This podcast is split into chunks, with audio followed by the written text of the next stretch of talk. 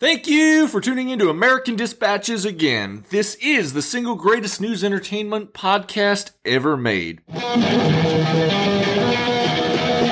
Donations, sanctions, and war. It's a busy week for America and her interests abroad, so let's get to it. North Korea opens direct communication lines with South Korea for the first time since June of last year, raising the prospect of increased communications between the two countries. In the first recorded call between Kim Jong un and South Korean President Moon, Kim was reported like, What's up, girl? How you been? And then the two talked about boys all night until ushered off the phone by their security personnel. Our Secretary of State Antony Blinken is visiting India this week in an effort to reassure that country about America's continued commitment to Afghanistan, which India does share a border with through the disputed Kashmir state. He's also there to shore up alliances and counter Chinese influence in the region.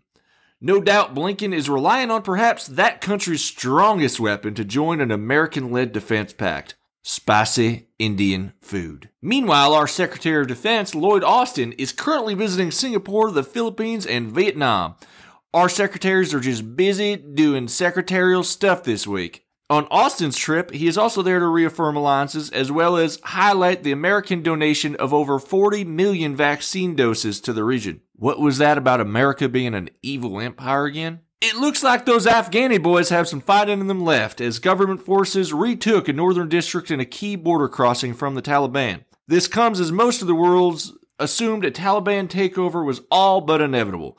But then ordinary Afghans began rising up to stop their deadly advance. A spokesperson for regular Afghans said in a statement to the Taliban, Don't muss with our daughter's freedom to go to school, you motherfuckers. That was a direct quote. American officials said that we are committed to Somalia and defeating al Shabaab militants who have threatened the U.S. homeland. After President Trump ordered an impromptu withdrawal of 700 special operations troops from the country in January, the Biden administration is building on that and has not authorized any more airstrikes against the group from bases in neighboring countries. A spokesperson for the group was asked to comment on what they thought of uh, the administration's inaction, and he simply responded with one word Wahoo!